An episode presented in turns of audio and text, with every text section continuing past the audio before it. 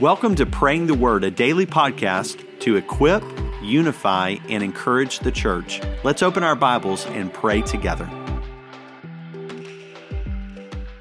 Today, our reading comes from Luke chapter 20, verses 20 through 26. Hear the word of the Lord.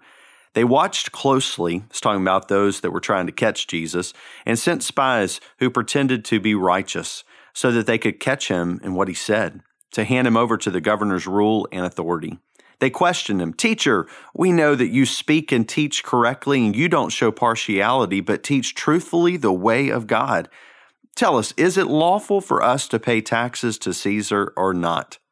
But, detecting their craftiness, Jesus said to them, Show me a denarius. Whose image and inscription does it have? Caesar's, they said.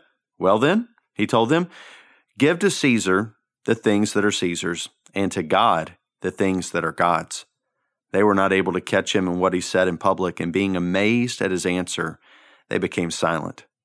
God, I thank you for your word. I thank you how it shows the wisdom of Christ to discern the craftiness of people. Lord, give us a discerning heart as well, that there are times that people ask us questions that really it's not a real question. Um, they're just, they're trying to bait us into something. So, Lord, give us wisdom in those moments but thank you, Father, for how Jesus ushers us right back into the very beginning of your word.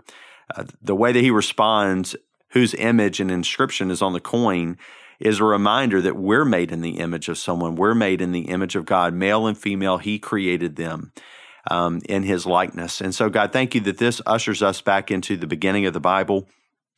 And it reminds us that you created us. And so, therefore, if Jesus is calling them to give to Caesar what is Caesar's and to God what is God's, that means that every man, woman, boy, and girl created in your image is to be given to you. So, Lord, I pray for each one of us today for fresh surrender, that we would give to you what is rightfully yours. You created us, you sustain us, and you have given Christ Jesus to save us. And so, Lord, may we fully surrender ourselves. May our faith be in the power of Christ.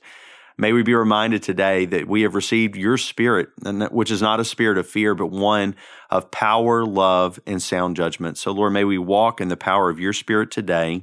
May you give us sound judgment as we are approached with questions like Jesus was in his day. And help us, Lord, with your word to respond in a wise and winsome way. In Christ Jesus' name we pray. Amen. Thanks for joining us today for Praying the Word. To learn more about our church wide Bible reading plans, visit fbno.org.